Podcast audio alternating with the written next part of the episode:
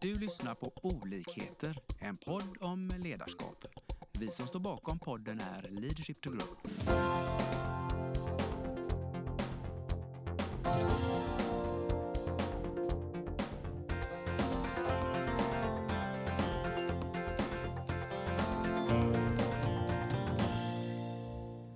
Välkommen till dagens podd. Jag heter Lars Engström och idag har vi två väldigt spännande gäster som får presentera sig själva. Vi börjar med moder. Jaha, då heter jag Lena. Jag är del av Leadership to Grow, men jag är också mamma till Daniel som sitter här bredvid mig idag. Yes, och jag är med här um, för att prata lite om, ja, vi ska alla prata om föräldraperspektiv och föräldraledarskap. Men min bakgrund är att hela mitt liv har jag varit helt besatt av flygplan. Och mina föräldrar är väldigt akademiskt lagda. Så när det kom till att välja en karriärsplan så var det mycket fokus på det akademiska.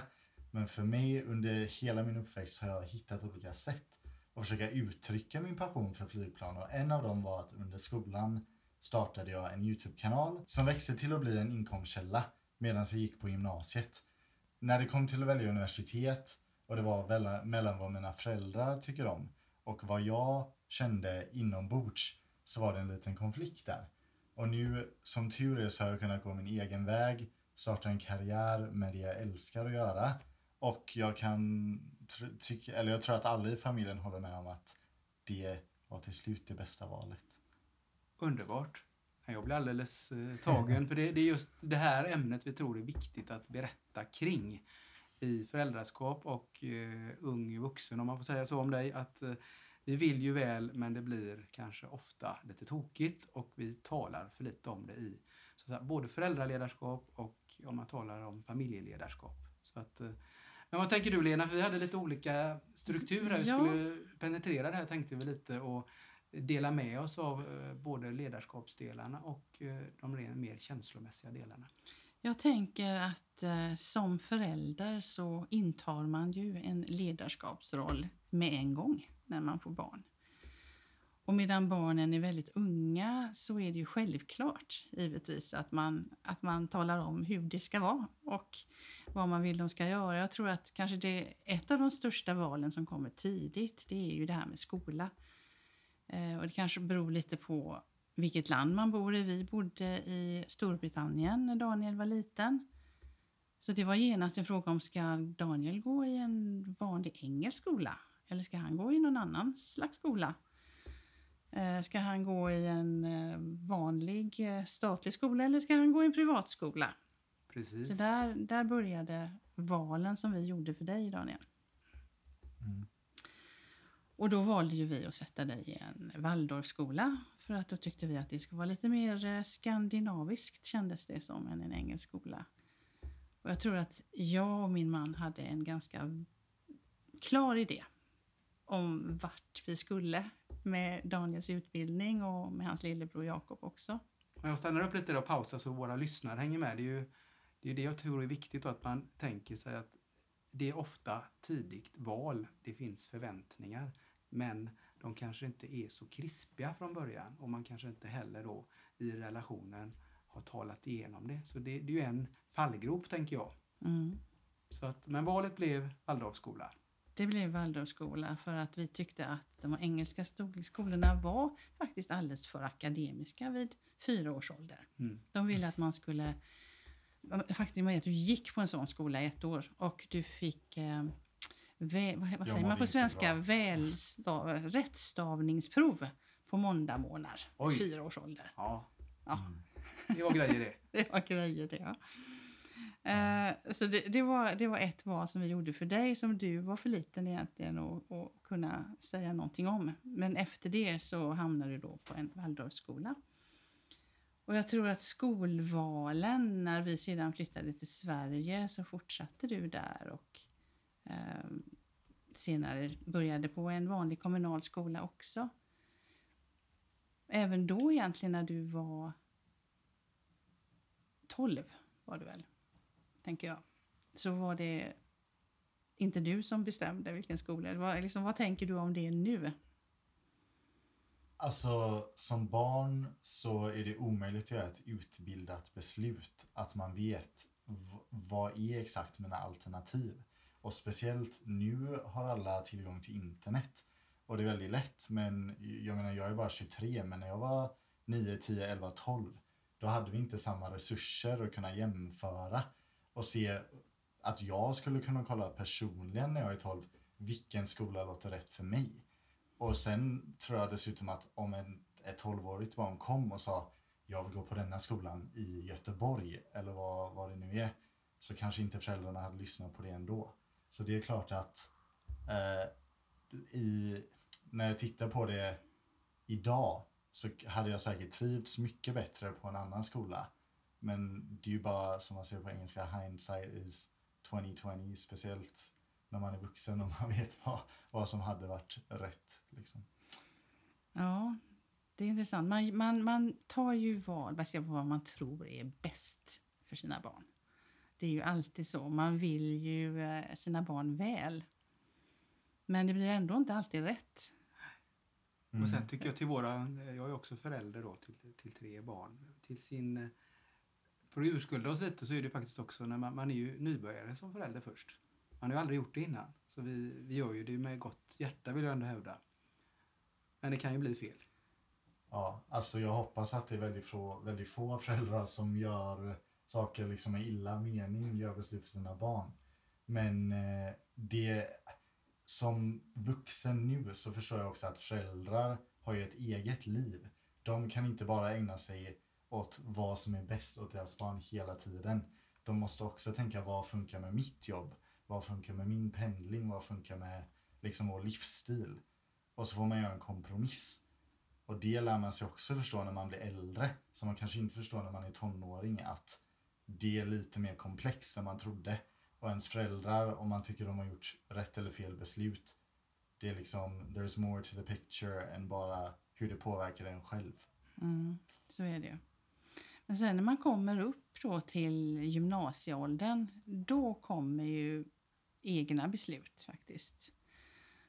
Då bestämmer väl alla. Mm. Jo men det är väl det området om man jag. talar föräldraledarskap Ja. och ungdomsledarskap. Det är där vi får krascher, vi får, det Mm. händer grejer och, och där finns säkert väldigt mycket lärdomar att dela med sig av tänker vi i den här Mm. podden idag. Vad, vad är bra, vad är mindre bra? Ja. Men om vi tar då när vi kom där, vad har ni, vad är det som kommer på näthinnan? Vad hände då? Alltså detta är ju jätteintressant för nu kommer det till attityder och vilka attityder föräldrar har gett sina barn. För när du säger att ett barn har liksom rätt att välja vad de vill så tänker de ändå i en väldigt begränsad ram, speciellt i den åldern. Så många tror, ja men detta är säkert rätt för mig. Men till slut väljer de flesta tror jag det som kanske inte är helt rätt för dem. Man kanske väljer något som är bekvämt och föräldrarna tycker också det är bekvämt eller så väljer man något som är eh, för utmanande för att föräldrarna tycker att man ska göra det. Så det, det är liksom massa grejer även vid gymnasiet där man inte är helt fritänkande som ungdom. Ja, Det är riktigt. Man är ju fortfarande väldigt ung. 15-16 år och man ska göra ett val för livet nästan. Det är så de säger att det är ett val Ja. för livet. Men sanningen är att gymnasiet är ju inte riktigt ett val som kommer påverka livet så mycket. Inser man i efterhand tycker jag. Att det... Ja, jag får en, en reflektion. Får jag ställa en fråga Ja, då? Vad, om du skulle ge ett råd till din, eh, ditt jag när du var 15-16, vad skulle du säga till, till honom med det du vet idag? Mm. Jag är väldigt nöjd med mitt gymnasiebeslut. Även om jag gick efter det mina föräldrar tyckte var rätt. För självklart så har jag ju liknande attityder från vad mina föräldrar har när det kommer till sådana saker. Det är så? Men för någon annan förälder som har barn som ska välja gymnasiet så tycker jag att barnet, man ska ge barnet så mycket resurser som möjligt och välja själv och inte ha fördomar om vilken utbildning eller vilken skola de ska gå på. Desto mer resurser man ger dem, desto mer de kan jämföra. Så känner de till slut det de är bekvämast med och det som är rätt. Yes. Och då, då är de, det är väl mindre sannolikt att de ångrar det beslutet Mm. senare. Mm. Mm. Så det handlar om resurser och att lita på att ens barn i den åldern kan göra det valet själva. För det är ändå det som eh, som en bra ledare ska göra, tycker jag, att lita på. Nu har en förälder haft hela livet ett barn ger dem attityder och liksom åsikter som de tycker ska vara bra. Så nu vid 16 år så kommer det testet. Har uppfostrat mitt barn så de kan göra egna beslut tillräckligt bra? Ja, och sen, men sen då får man ju då som förälder acceptera de besluten. Eller ifrågasätta dem beroende på hur det går. Ja, hur, hur, och hur, hur valde du då? Vad baserade du ditt val på? Mitt, mitt val, jag är tacksam för mitt val av en annan anledning än att jag faktiskt gjorde det valet. När jag gjorde valet så tänkte jag att jag vill studera utomlands och det var målet. Du och pappa studerade båda i USA så tanken var att jag ska välja ett program, eh, i mitt fall IB på Hvitfeldtska, som förbereder mig bäst för att plugga utomlands. Men nu i efterhand är det inte det jag är tacksam för, den, den förberedelsen, utan det är den internationella miljön jag fick av att gå ett program som är på engelska och att känna mig mycket mer eh, fri från liksom personligen från det svenska systemet där eh, man kanske inte accepterar lika mycket olikheter. Man ska vara på ett visst sätt, man ska bete sig på ett visst sätt. Men när man är i en lite mer internationell miljö så försvinner liksom det som är normalt. Och då är man lite mer fri. Så det är jag jättetacksam för. Det blev ett bra val Mm. Ja, för dig. Det är roligt. IB är ju ett eh, väldigt krävande program. mm. Och jag tror att eh, jag hade väldigt tydliga tankar omkring vad som skulle följa efteråt. Mm. Och det är inte bara du utan alla lärare och alla mentorer på IB har också en viss förväntning och allt leder upp till ni ska ansöka till dessa universiteten, ni ska ta detta spåret.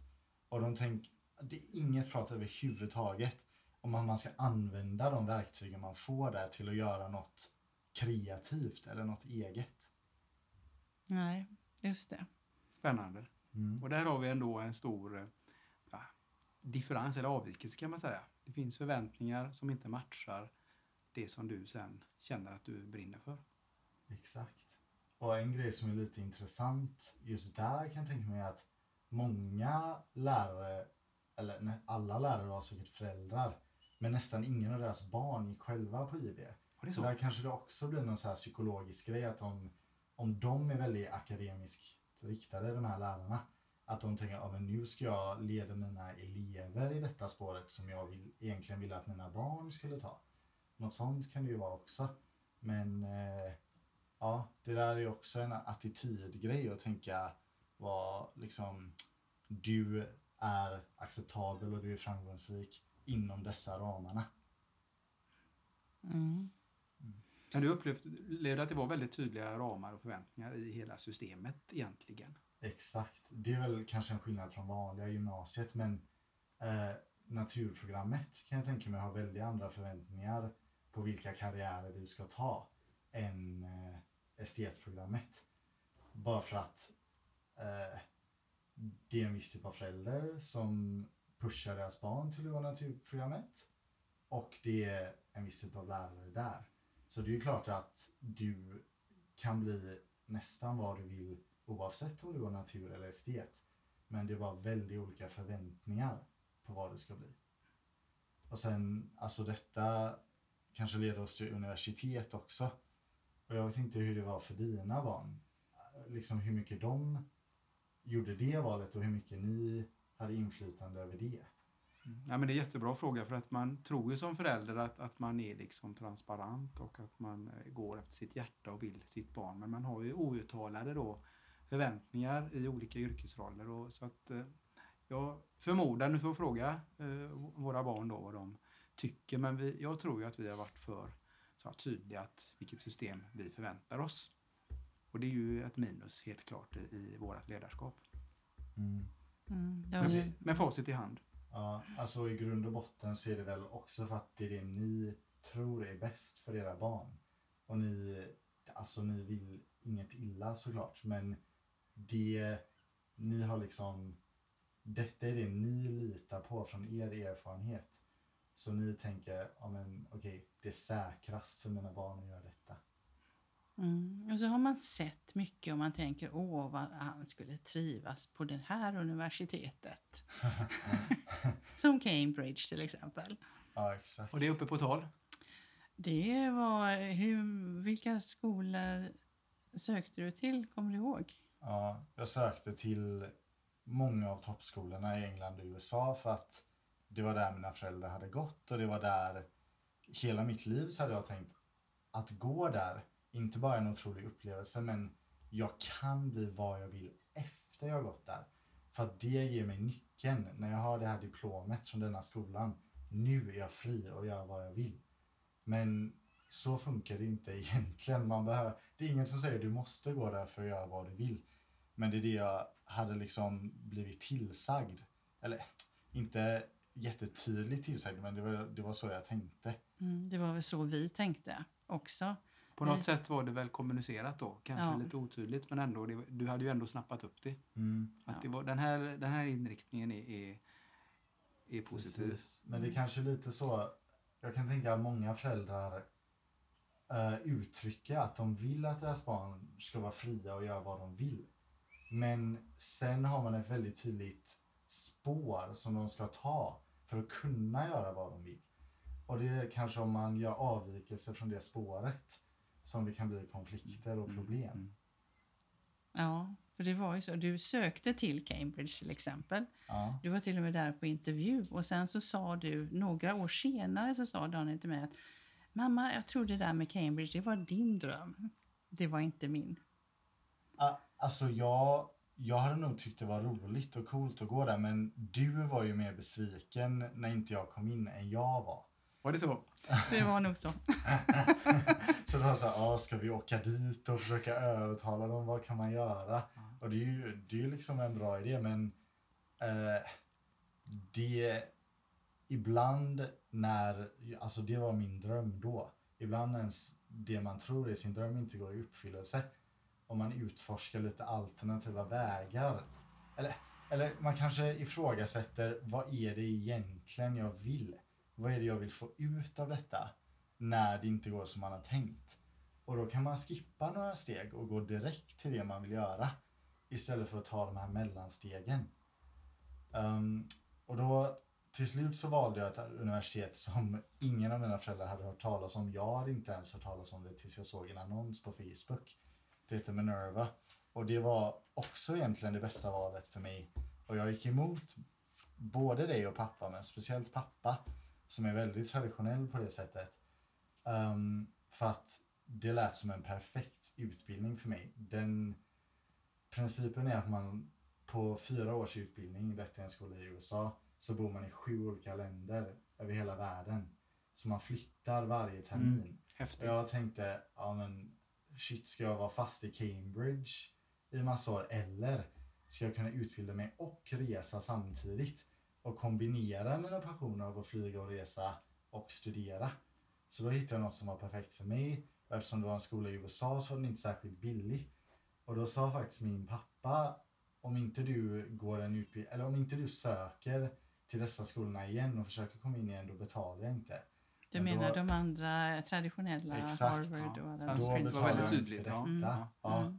Men då sa jag liksom, jag hade inte räknat med att du skulle betala ändå. Så tack för erbjudandet, men jag är ganska säker på att det är detta jag vill göra. Du kände Och så- det? Du kände det väldigt tydligt då? Exakt. Ja. Och jag visste att jag kunde lösa det finansiellt själv Ja. ändå. Så då körde jag på det jag ville och gick emot hela min familj i USA, speciellt där min pappa bor. Alla försökte övertala mig. Ja. Nej, herregud. Du kommer förstöra ditt liv. De introducerade mig för så här framgångsrika människor de kände som hade gått på toppuniversiteten. De, min pappas granne var en universitetsvägledare eh, på en jättebra high school i New York. Och så skulle jag träffa honom och han skulle säga vilken dålig idé detta var och allting. Men trots det så kände jag, ja men, jag litar på att detta är bäst för mig. Så jag gick emot och sen visade det sig att när jag väl började och när pappa fick hälsa på så, så blev han väldigt såld. Det blev han? Ja, han fick träffa de andra eleverna, han fick träffa vissa professorer Ja. och så. Då insåg han att detta är precis rätt för Daniel och detta är en väldigt bra utbildning för det han vill göra. Mm. Trots att det inte är vad Mm. jag hade i åtanke. Gott självledarskap, Daniel. kan Jag säga. Ja, jag skulle vilja gå lite längre om jag gör en reflektion vad jag hör nu. För det här är ju väldigt, det är liksom ett barriärbrytande val du gör där som du står för själv. Och du, du ger ju också, så att säga, du ger ju ett ledarskap till din pappa också. Du, Mm. du, du lär ju honom att berätta för honom tydligt att det här matchar dina drömmar, det du vill och det du kan. Och det du är Precis. intresserad av. Och då får du ju med honom på och inser Ja. att det här är nog inte så jävla dumt. Det är nog riktigt bra. Ja. Så att jag menar, du har ju utövat på något sätt ett omvänt ledarskap. Eh, Mm. Kan man säga va? Ja, men jag tror att som barn så lär man sig vad imponerar på mina föräldrar, vad vill de höra?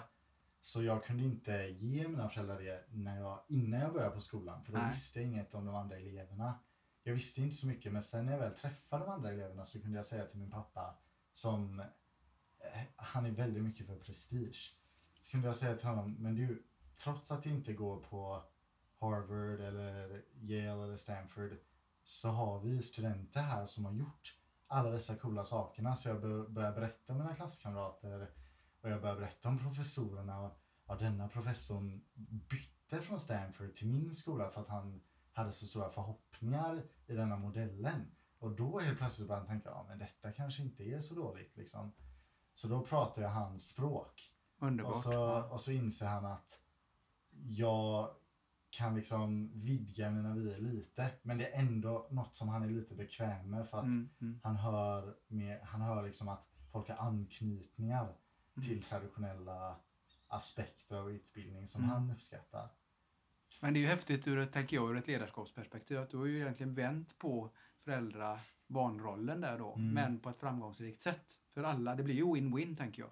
Precis. Det låter som alla blir nöjda så att egentligen om för våra lyssnare så kan man ju klura på, kan man nå den här punkten snabbare? För det var ju några jobbiga år tänker jag.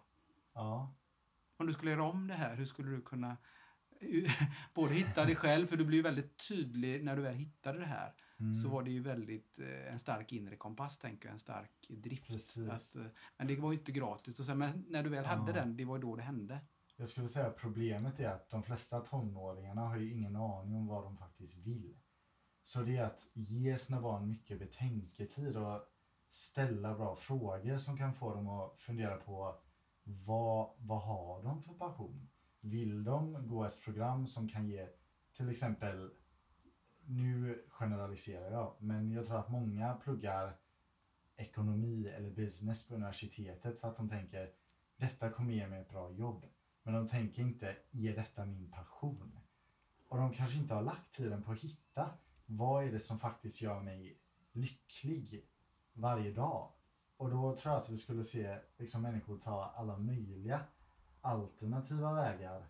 Men, men på grund av att, för det första så är man väldigt förvirrad i den åldern och för det andra så lyssnar man på sina föräldrar och samhället. Så, så är man inte så fri att tänka att lyssna på sig själv och utforska sina inre Nej. röster. Så Liksom. ett råd till föräldrar då, som kommer efter oss, det är ju att, att försöka hjälpa Mm. eh, dig i den, den ålders, när du är i den åldern, att, att lyssna på dig själv, hjälpa dig att känna efter vad finns passionen. Det är mycket känslor tänker jag. Det är Mm. mycket, mycket inom dig. Stanna upp, kanske inte lyssna så mycket på omvärlden utan lyssna inåt. Är, är det det man ska göra? Som, Ja, och kanske inte att, att pusha sina barn så hårt i en specifik riktning. Att låta dem liksom flyta lite fritt. Om man har ett jättesportigt barn så är det jättebra. Men man kanske inte ska vara den föräldern som pushar 100% på sporten och inte låter dem testa andra saker och tänka men är jag intresserad av musik eller är jag intresserad av konst? Allt möjligt. Och sen samma med jätteakademiskt riktade föräldrar att mm, mitt barn kanske vill ha någon mer kreativ eh, karriärsplan. Och då ska man vara öppen till det också och uppmuntra det istället för att säga nej, du ska fokusera på det du är bra på, du ska eh, liksom, nu har vi något så bra på gång här, fortsätt med det. Det, det kanske inte är. Jag håller med. Det här som vi sa tidigare att jag tror att vi, vi sätter alla ramar. Vi tycker att vi ger frihet. Men det är inte total frihet, utan det är med begränsningar. Mm. Eh, det var väldigt bra gjort av dig att bestämma dig för Minerva och det tog oss ett tag före vi tyckte att det var en lika bra idé som du tyckte. Men du fortsatte att chocka oss, för vad hände sen? Det var ett fyraårig utbildning som du skulle Ja. gå där. Sen, jag, tack vare den utbildningen, det är lite ironiskt, så insåg jag att att gå på universitetet överhuvudtaget kanske inte är något för mig. Och det var något jag inte ens hade funderat på. För jag hade bara tänkt, jag måste ju ha detta diplomet att visa upp. Men tack vare att denna utbildning tyckte jag var så bra så ifrågasatte jag allt jag hade lärt mig och så tänkte jag, men vad är det jag ska ha diplomet till egentligen? Vad vill jag det ska öppna för dörrar? Och då igen så skipp...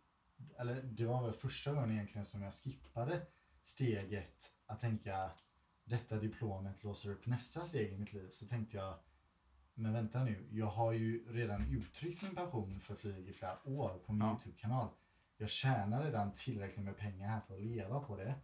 Jag betalar hundratusentals kronor per år för min utbildning.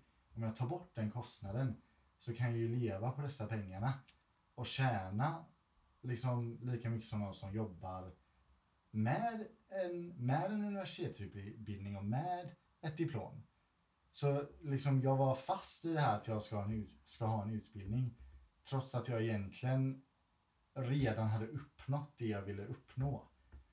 Så då efter ja, ett och ett halvt år egentligen bestämde jag nästa termin i min sista.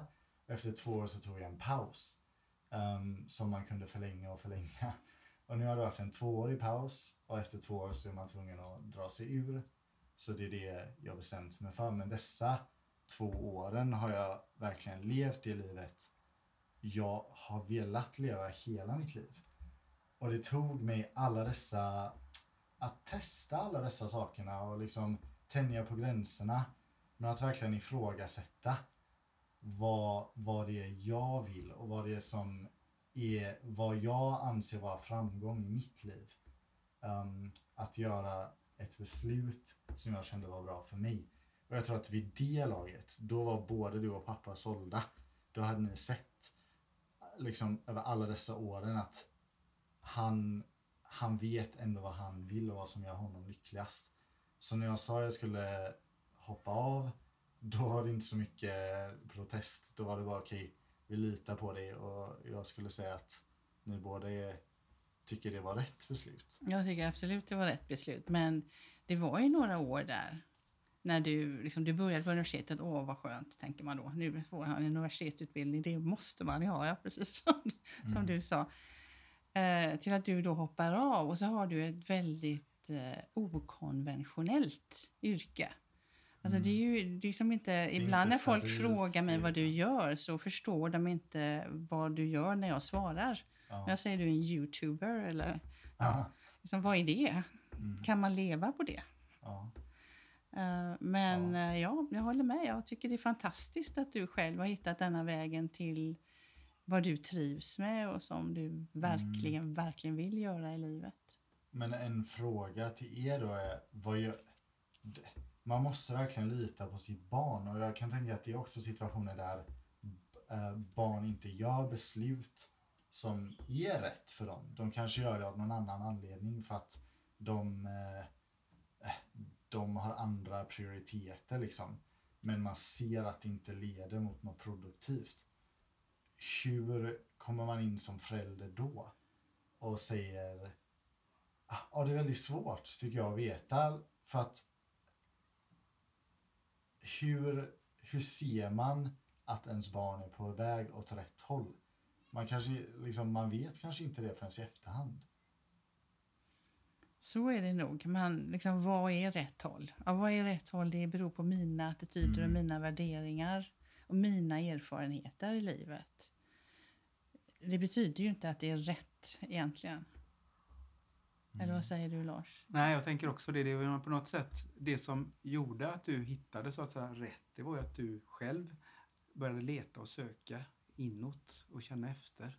Och det Mm. behöver nog få ta sin tid. Det är min spaning här. Att det, man kan nog inte forcera det.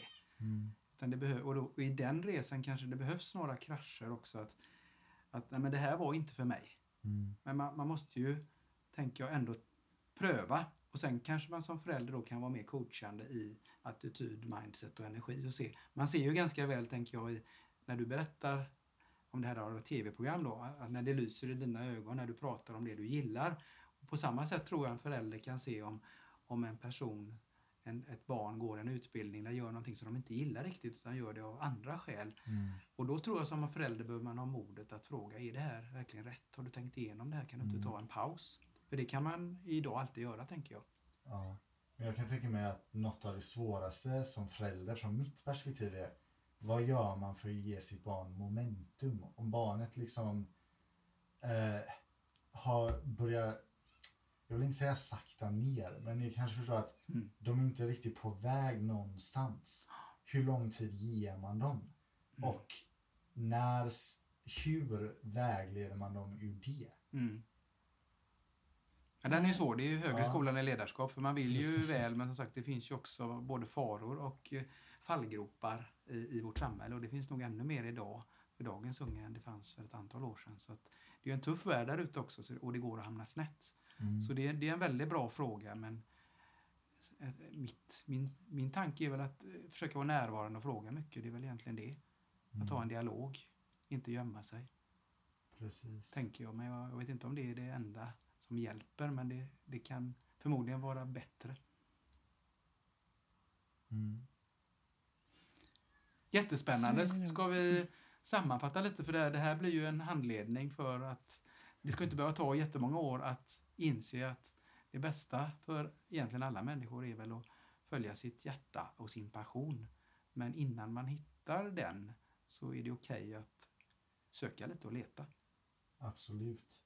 Och att, att uppmuntra sina barn att testa olika saker och att vara öppensinnade själva. Ja, men det är bra tycker jag, ju- just det här testa, för det är ju lite vi har i våra koncept också. Att testa grejer, det måste ju kanske inte vara för all framtid, utan det, nu testar vi, sen utvärderar vi, kändes det här bra eller kändes det här mindre bra? Jag tror att eh, där, där, där någonstans. Så jag tycker det är jättevärdefulla reflektioner. Har vi glömt något viktigt i, för våra lyssnare? Har vi glömt vad som händer när man får barnbarn? Det har inte jag några, men det har ju du Lars. Ja. Jo, det är ju en annan utmaning då, för då har vi ju igen det här med förväntningar och eh, också kanske eh, som, som jag då, sånt som man kanske inte gjorde med sina barn för man var för eh, ny, nybörjare. Så nu, nu tycker jag att eh, när man är barnbarn kan man vara lite mer wild and crazy men ändå ha, försöka lyssna och ha hjärtat med. Det tänker jag. Men sen är ju inte då eh, våra barn alltid överens med mig och min fru Lena då om vilka normer och vilka saker vi gör. Det gäller både matvanor och eh, sovvanor till exempel. Men det tycker jag ändå kan vara ett privilegium att de stunder man är med sina barnbarn så kan de få ha det lite eh, extra busigt. Eh, Mm. För det är inte så lång tid kanske. Mm. Men det där är ju intressant för att om, eh, om mor och farföräldrar är de som är erfarna föräldrar, då som liksom ny förälder kanske man ändå ska lyssna på sina föräldrar och deras råd och det de har lärt sig. För som vi har hört så liksom båda mina föräldrar har ändrat sina perspektiv väldigt mycket på grund av det jag och mina, eller ja, de valen jag och min bror har gjort. Så då är det bra när jag får barn att jag blir påmind av er. Tänk nu på att jag hade denna fördomen och jag fick ändra liksom hur jag tyckte. Så, så det kan vara bra att bara vara öppen till att lyssna på sina föräldrars råd och lär, lärdomar. Det låter bra, det, ska vi komma ihåg. Mm, och då blir det, då fortsätter ledarskapet från förälder till mellanförälder till, barn, till barnbarnet när man blir vuxen. Liksom. Underbart. Nej, men på- på så sätt blir det också en, en, liksom en positiv spiral. Att det blir ju förmodligen i små steg bättre och bättre. Om vi är Mm. öppna, om vi har det här, våga lita och lyssna på varandra eh, så tidigt som möjligt. Så kommer det ju bli sakta men säkert bättre. Mm, Och det är väl ett bra slutord, eller vad tänker ni? absolut. Mm. Stort tack! Tackar. Tack själv Tack Lars. så mycket. Vi hoppas att vi har väckt tankar om hur du kan utveckla och stärka ditt personliga ledarskap. Följ oss gärna på våra sociala medier där vi heter Leadership to Grow. Om du vill ha mer inspiration och verktyg, gå in på vår hemsida leadershiptogrow.com. Tack för att du lyssnar.